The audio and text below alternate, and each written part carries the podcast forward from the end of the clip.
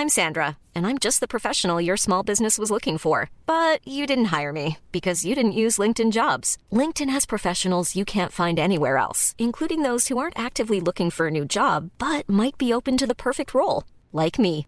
In a given month, over 70% of LinkedIn users don't visit other leading job sites. So if you're not looking on LinkedIn, you'll miss out on great candidates like Sandra. Start hiring professionals like a professional. Post your free job on linkedin.com/people today.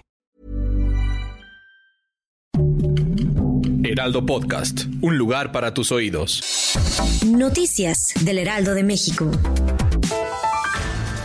Recuerda que hace unos días se presentó una balacera en el bar Hop 52, ubicado en Villahermosa, Tabasco. Pues déjeme comentarle que tras un operativo implementado por la Secretaría de Seguridad Ciudadana, ya fueron detenidos siete presuntos implicados en el caso. Sumado a ello, autoridades locales informaron que se aseguraron tres vehículos, así como un arma de fuego.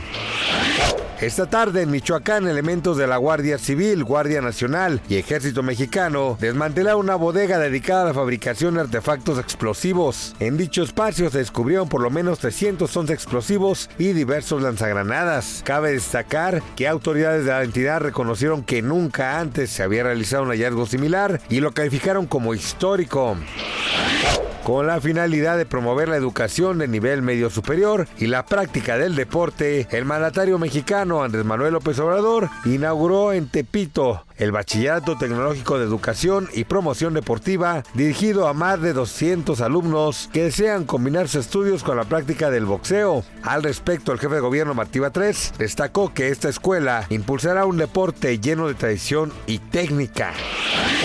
La música está de fiesta y es que este día el cantautor y poeta español Joaquín Sabina celebra su cumpleaños número 75, tras deleitar a su público a nivel mundial con éxitos como Y nos dieron las 10, Peces de Ciudad o Mentiras Piadosas. Cuéntenos en los comentarios cuál es su tema favorito.